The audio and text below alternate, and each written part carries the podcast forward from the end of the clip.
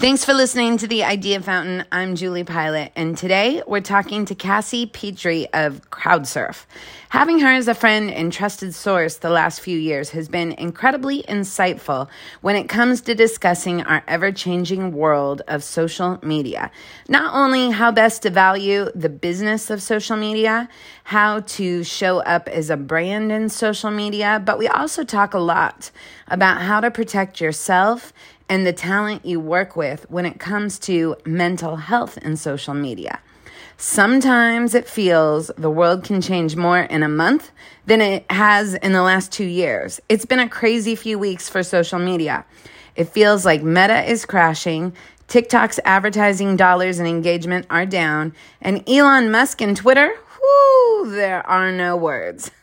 A friend said to me recently, even if somebody were impersonating one of the artists we work with on Twitter, there's no one to call about it. They've fired everyone. I taped this episode of social media with Cassie a couple weeks ago in a different climate. We spoke on Friday, and she was hopeful that there is about to be a social media renaissance. I think the work that she does will be helpful to anyone using the internet, so basically everyone. It would mean the world if you shared this episode with friends or help spread the word on social. And if there's ever anything I can do for you, please let me know. With that, Cassie, I'm going to let you introduce yourself. I D A F O U N E A I N. This is the Idea Fountain life changing conversations.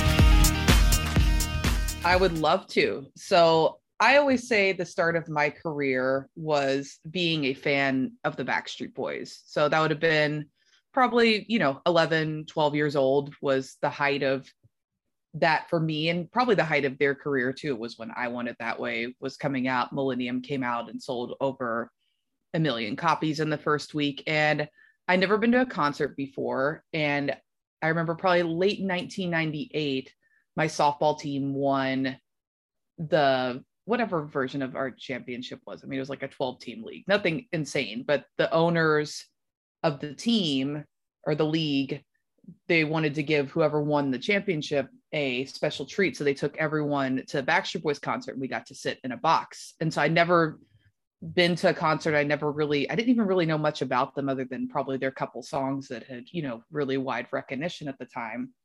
And I just fell in love with them, but also fell in love with a bunch of people being excited about music, being excited about the same songs, what's going on on stage. It just instantly feels like a community. And I really wanted to be a part of that. So I can't go to a concert every day. And at about the same time, and I feel like timing has always been a lot of things for me, but I feel like at about the same time that happened, we were introduced to AOL, the world of AOL. AOL, the internet was becoming something that was in everyone's home. And so I really enjoyed um, AOL. I made a zine, what what it was called. It was basically like an email list that people could subscribe to, and I would send it out a couple times a week, and it would have different things about the Backstreet Boys in it. I learned how to code websites and made some fan sites for them and really enjoyed the process of being a fan and be, started becoming fans of other artists and joining other communities because I loved that excitement so much. And I was like, oh, why not? Why would I be a fan of more people? It doesn't just have to be one. I can have more fun with more artists. So I made different friends. I went to different concerts. Um, I would say my love for concerts grew into a love for travel at the same time and figuring out how to do the logistics and booking that and how to get a great deal in Chicago because I didn't have a lot of money, especially because I was a 13 year old figuring out how to pay for everything myself, which I funded by selling concert photos on eBay. But that's I would I would use my concert photos to fund going to more concerts. I thought I think my parents thought, you know, they made a rule. They didn't want to say no to me. I think they felt bad. So they said, if you pay for it, you can go. So I figured out how to pay for it, and then they were kind of stuck. Which I, I'm, you know, I, I'm glad it turned out that way. It was fun. It made me learn how to kind of run my own business in a certain extent. Yeah, to a certain extent, like yeah. That's where the entrepreneurship really started. Yeah, and I, and I had fun with it too. I probably, you know, I l- obviously love the concerts, but I had fun with the other parts too. I liked figuring out how to make enough money to go to Chicago to buy a concert ticket and find the cheapest hotel room possible and calculating how much gas I was going to spend. Like I liked making my little mini um, concert budgets, you know, because it isn't just the concert that's fun. It's like the whole experience, like who's going with you. No, do you know the set list or not? What are they going to play? What do you hope they play? What, you know, hotel are you going to go to? Where are you going to eat the days before and after? What do you want to see in Chicago? It's the first time I've been. Like I, I, I loved all of it. And I just loved being a part of the community. And I feel like that's sort of evolved to like where I'm at this day. It's just technology has changed and fandoms have changed, but I feel like I've been fortunate enough to, you know, educate myself and I like educating myself and learning. And I've been fortunate enough to evolve with the trends over time, which, you know, eventually, you know, led me to different music industry roles. And I, another sort of great moment of timing was when my first year of college, I uh, secured a role as a Warner Music College rep and MySpace came out at the same time. And that was another like timing moment for me where I, I, looked at it and I said to my boss at Warner Music Group, I'm like, why don't our bands, like, why don't major label bands use MySpace? I see bands at college using MySpace. Why don't like big bands do that? And she's like, I don't really know how we would do that or what that means, but I'll let you give it a shot. And I'm grateful for that shot because that shot turned into a career in digital marketing for me where I didn't quite know my path in music yet at that point, but that moment sort of made it gave me an opportunity to do something before everyone else and it gave me an opportunity to find something that I, I really liked because I wasn't sure if I wanted to do booking or if I wanted to work at a record label or I wasn't sure of my path. And then that whole experience kind of gave me a place to sort of march forward and provide value to artists, which is my ultimate mission and goal at the end of the day is artists have provided me with so much so many great memories in my life in terms of happy memories, but also have had, you know, have music for people when they are sad or feel alone. And I, I just feel like music is so important to like the fabric of everyone's life. And artists have a hard job in order to especially now more so than ever artists have the hardest job of trying to make it in music and releasing music and not getting discouraged about it so i really have kind of made it my mission to help artists in any way that i can because i think they need the support and i think what they do is really really important I, I want to talk about that element of things being difficult and things being hard. But first, I want to acknowledge your passion. Somebody gave me great advice once. When hiring somebody, find out what they're passionate about. Because if they're passionate about bike riding or the Backstreet Boys or truffles and cooking, as long as they're passionate about something, they can be passionate eventually about their job and coming to work and championing an idea every single day. And I love that you tapped in to that passion for community and fandom so early on and then it just dominoed into um different things, different timings, and eventually a career that had never existed before you did it.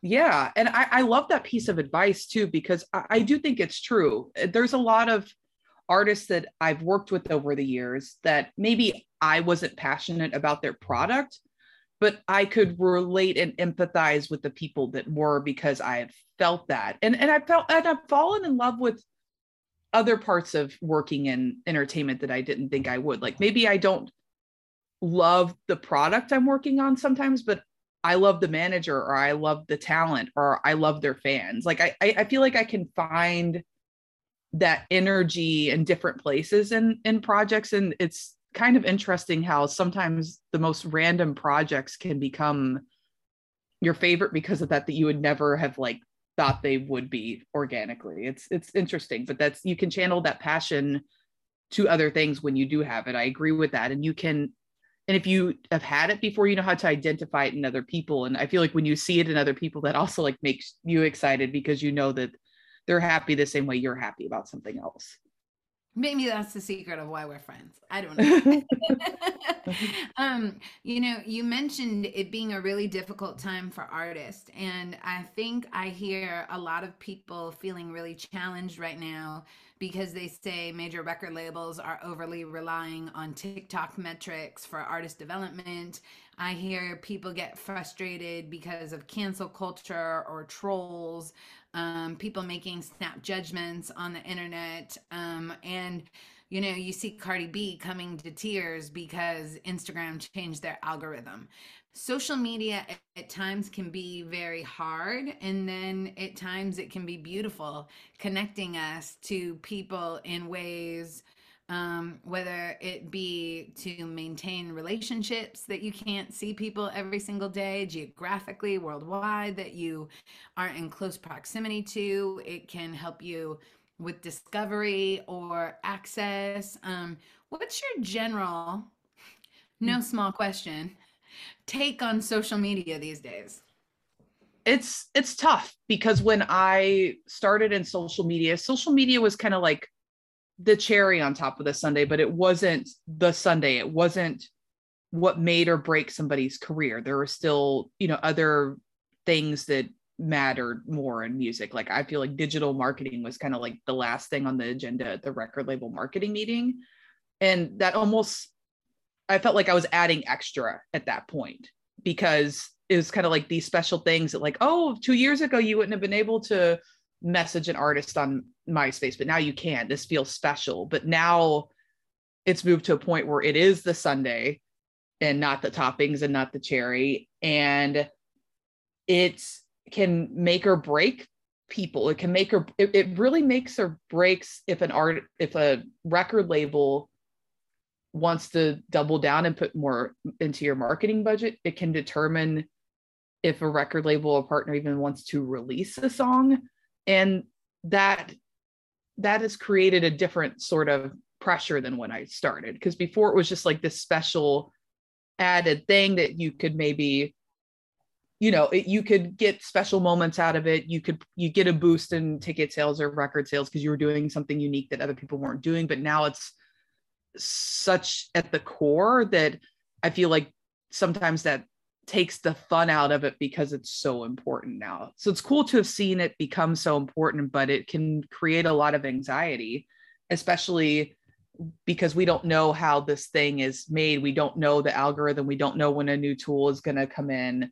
And that that can be that could that's really really stressful and it's it's hard for an, an artist to have to like look at those numbers and be in it every day. It creates it creates so much pressure and anxiety for them and i don't i don't envy that it, it's it's not fun and i i i feel for them and i mean to a certain extent for me like i still love it but there's also things about that aren't as fun to me anymore because people can get really worked up if what you're doing isn't giving them the results they want versus versus before you know when i first started people didn't they cared but not to the extent where like it could be your fault if somebody's single doesn't work or, or they could you could get blamed if somebody's career doesn't work. There's definitely more pressure on the business side um, of it as well. And i feel like something has to give at some point I, because uh, tiktok is important and tiktok can you know give certain momentum and certain gas to certain songs or certain artists but at the end of the day I think people just have to focus on being an artist and releasing their music and recording their music. And TikTok may give like, you know, some extra momentum in certain parts. But I think if you keep being an artist and keep at it and not let it get you down and not let it make you stop, you'll eventually have your moment.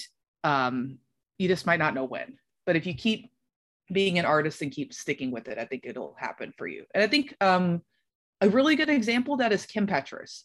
Like she's uh-huh. she's ha- but she's having her moment now with you know the wonderful Sam Smith song Unholy. It's awesome. But she just continued being an artist and she had moments of momentum and moments of being slowed down and you know different types of controversies and all those sorts of things but she just kept being an artist through all of it. If the numbers were good if the numbers were bad she still released more music. She still kept being an artist and it's it's paid off for her. She's having her moment now but that wasn't over you know that wasn't just like two years in giving up. This has been you know in sort of the la you know music system you know for six seven years and she before that she was you know doing things in music too. It- it's it's it's a grind but she kept doing it and that's it, it- her moment happened because of that. Well, and also I love um, thinking about the com- the uh, conversation around different definitions of success, because sure, there's the charts, sure, there's likes on social media or trends, but like you're saying, Kim Petras being an artist and knowing who she was and being comfortable with who she was and her identity, I think gave Sam Smith permission to make that type of record where he had made so many songs right that you know were like these hot ac you know ballad smash sounding big hits but to be able to lean into Kim Petras and experiment with something that is so edgy and so cool, I don't think he would have had the confidence to do that himself. He looked to Kim Petras and with her being so confident in who she was, like was able to feel comfortable in that experiment. Yeah, that's a really, really good point. And I think Kim continuing to consistently show up and be an artist is another reason he probably felt confident having Kim on the song because you know who Kim is. Kim is credible. Kim is seen as an artist because Kim shows up and is an artist every day. And that makes another artist feel comfortable putting that artist on a song with them, even though they may not have the quote unquote hits that they've had. Yeah. I think um, it might be helpful for some people to hear how we first got connected. Um, when, you know, so many people talk about media training and um, traditionally, whether it's artists or CEOs, they'll do media training before they do press or interviews. And I was in a situation working in radio with high profile talent who we were leaning on to do the bulk of our marketing and spread the word of our content. You think about how much the industry has changed. Five or 10 years ago, you would have a marketing team strategizing the commercial spot buy to market or promote the product. And now, a lot of times, we just hand stuff to talent and go, okay, tweet about it, post. and there isn't the support strategically for strategy. And there also, which I think is the most important element, there isn't the support and balance um, around mental health and also even around what their brand is, right? Because everybody's social media channel tends to be so personal. But then you're relying on talent to promote or advocate for the content you're making. What's the balance? And so I brought Cassie in to work with our team. And um and uh I mean, can you talk a little bit about those challenges or that balance or um I mean, I know specifically what we did and I want to talk about one tool in particular, but that has to be something brands are bumping up against a lot and even like for example, I think it's so interesting when you look at the creator economy that people that are social media stars first, it seems like they're very comfortable posting a lot but somebody that isn't social first like a musician you know i notice a lot of musicians posting very little right? But who even is coming up with a recipe of what you should do? Like you know talk a little bit please about that tension or balance with being a human on social media but also being a brand yeah it, it's uh there's a lot to to learn and i i think here's where a lot of people get in trouble with and, and getting overwhelmed with social media is that when let's say you have never been to the gym or you haven't been in a long time you wouldn't go in to like a CrossFit gym and try to like lift 200 pounds. And I feel like what happens is a lot of people make the decision that they're like, I'm going to do more on social media. I'm going to be more involved in social media. And then so you go and you search, you know, best practices on social media or something like that. And you're provided a list, and the list is the equivalent of going to the gym and lifting 200 pounds with no warm up. I think that that's where people get in a lot of trouble and get overwhelmed and want to back out. And I always believe in an approach of like, if you're not posting at all, let's start and figure out, okay, how do we think about like a couple things a month? How do we get some stories up? How do we go from zero to a little bit? And then you get comfortable with a little bit, and then you build, and then you build, and then you build at your own pace. Um, but you have to kind of compare yourself to the month before, the couple months before. Am I doing better this month than I did last month statistically? Am I posting more this month than I did last month? Like compare yourself not to others, but to yourself. I, I think it's always a good place to start.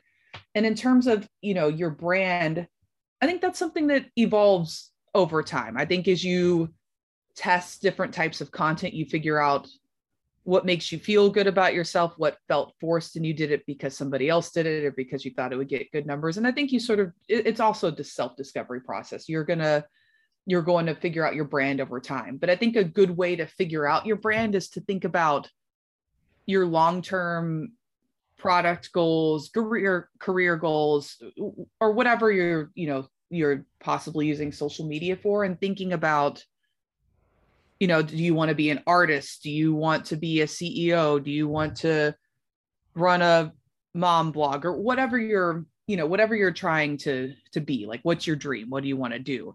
And think about how each piece of content fits into that that dream. And if you're making a piece of content to chase numbers and not the dream, it, it's that's when you're getting in a bad situation because a lot of times you can chase numbers and have really good numbers, but that doesn't mean that that's amplifying your long-term goals. It's not amplifying your brand. In fact, it could be taking away from it because if your most viewed video on Instagram has nothing to do with what you want to be seen for, then you're actually like detracting from your goal versus amplifying it because it confuses people.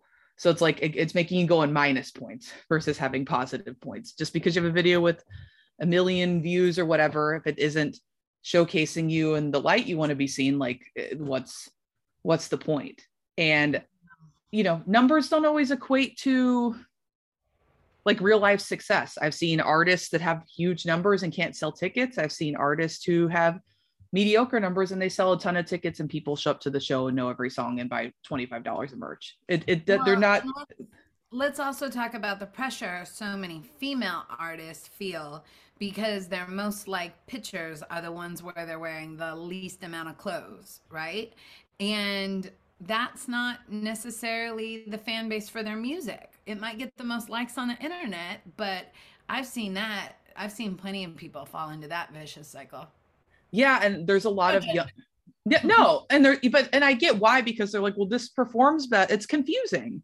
But you, that's why you have to be really strong and you have to like you have to be really strong in your long-term vision and be like I know this sounds good. I know I'm going to get dopamine. I know I'm going to get the attention I want. I know I know the numbers might feel good or they might look good and I might think they look good to people, but I'm attracting the wrong kind of person. Eh, but unfortunately with female artists sometimes I've like when I've started with some people I go and look at their stats and I'm like oh god, I know who this audience is. Like your numbers are great, but they're not the people that are going to come they're not the people you probably want to come to your concert. I think is a is a good um is a good way to kind of put it. I don't actually want these people to be near that artist in in real life. So it's and tough. then you probably regret ever showing this to me because I've talked about it for a four year straight. but I just thought it was such a great tool because there's so many people, whether they're artists or regular civilians, that get anxiety over social media because they're hyper focused about what they're posting, how they look, again what metrics it's going to get but you brought into our team this tool and I always call it the social media food pyramid. I don't know if that's the correct title, but essentially it's if you're going to have 10 posts on social media, um, if you think back to the old food pyramid that had like who knows? It probably had like carbohydrates on the bottom. That was all wrong. Uh, it did yeah. and vegetables and fats and stuff as it went up the pyramid. Talk about the base the type of content and how we ladder up to promotional post.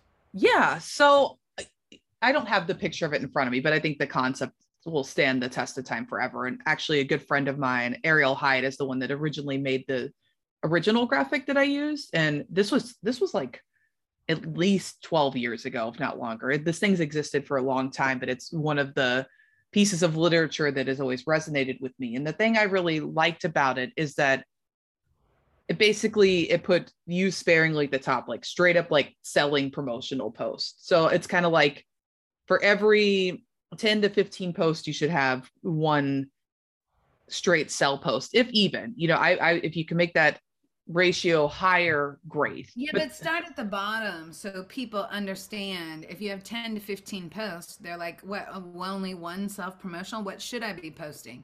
No what like what's the bottom? Like let's work our way up. Yeah and i don't even think it's like so i think the pyramid kind of almost focuses on like actions versus post.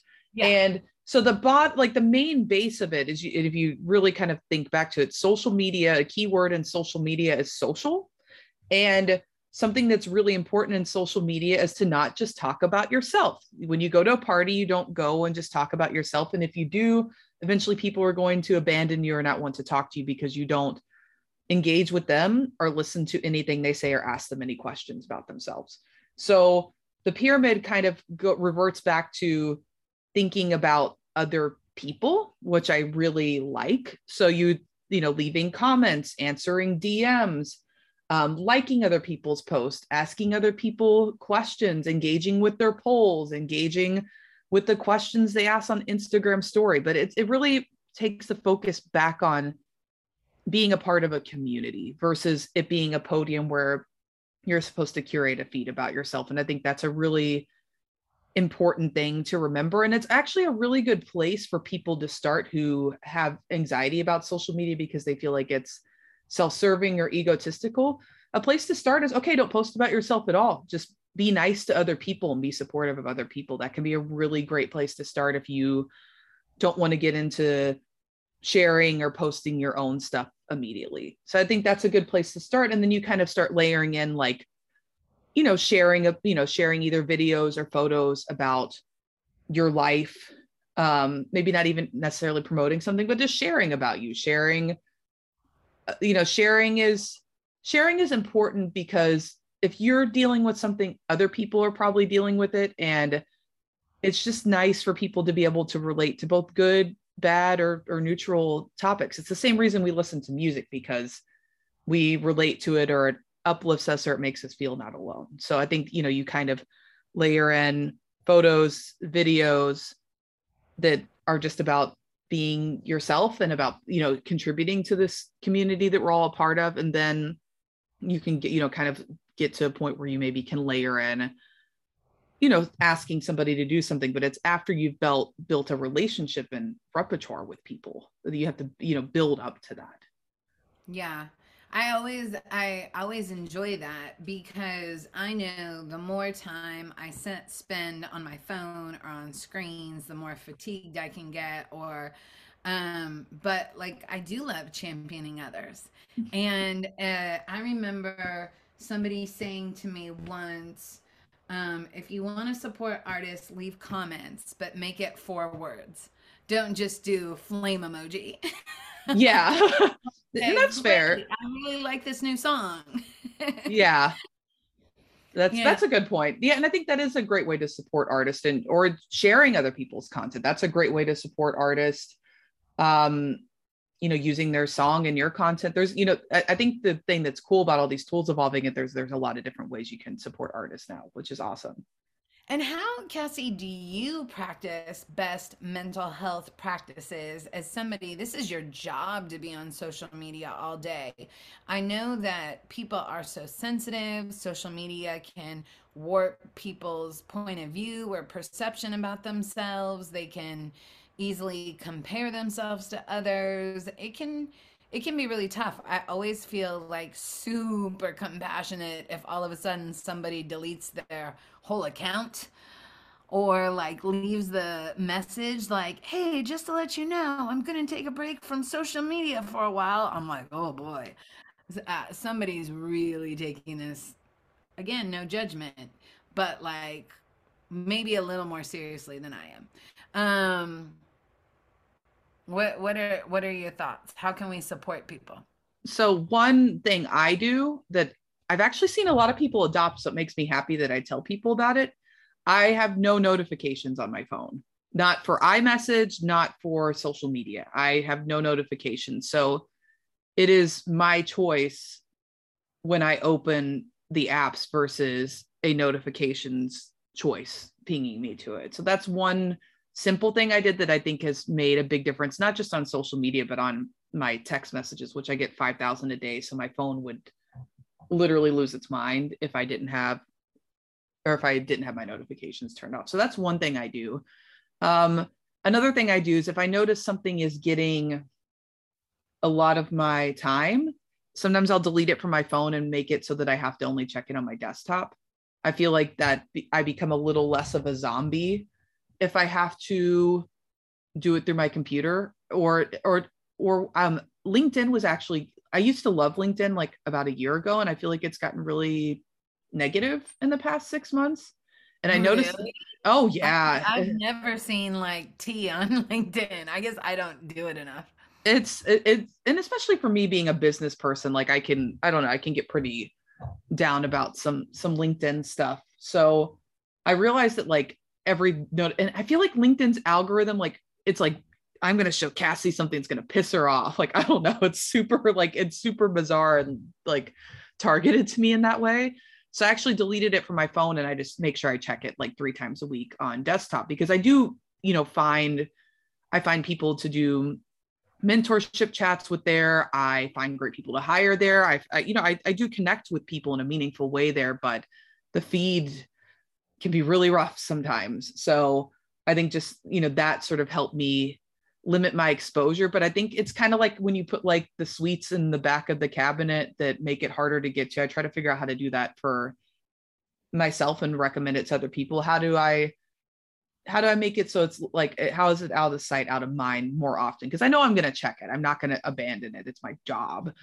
Um, but how do I make it so that like if I'm in a meeting with somebody and I there's a notification popping up, I'm not gonna like think about what happened on that text thread or that social platform. So it yeah, that, figuring out how to make me not be called to it as much and you you know sometimes making it more difficult to access has been you know some ways that have you know helped me. And then if you want to go a little deeper than that if something's really bothering me i have a mini version of the four agreements in my bag and i will read it and it will help me realize why something's bothering me and help me calm down. But that's like my little book. I'm like this this thing is irritating me or making me feel anxious or making me feel bad about myself and I can, you know, it'll always be at least one of the rules that's being violated and it'll, you know, kind of reel me back in. But that little mini version of that book has helped me out a lot.